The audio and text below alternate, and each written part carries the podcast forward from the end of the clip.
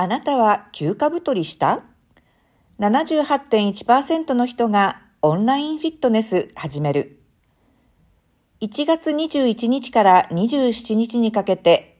春節に合わせた7連休となった中国では、多くの人が帰省して一家団らんを楽しみながら新年を迎えた。祝祭日のたびに1.5キロは太ると言われているように、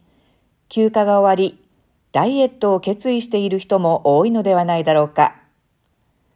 中国青年放射社会調査センターが他の調査会社と共同で2008人を対象に実施した調査では、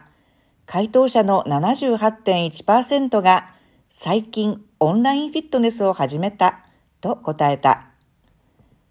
北京のある大学に通う女子大生の駅連さんは、四川省にある実家で連休を満喫。春節期間中にかなり太ったので、最近オンラインで2回運動したと話す。また、山東省最南市の東光さんも、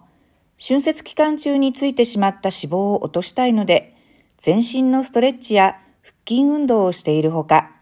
友達と一緒にオンラインフィットネスをして、互いにチェックし合っていると話す。調査では、回答者の78.1%が最近オンラインフィットネスを始めたと答えた。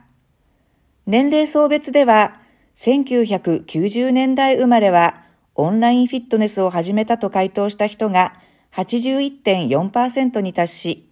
最も熱心にフィットネスをしており、次に2000年以降生まれの77.0%が続いた。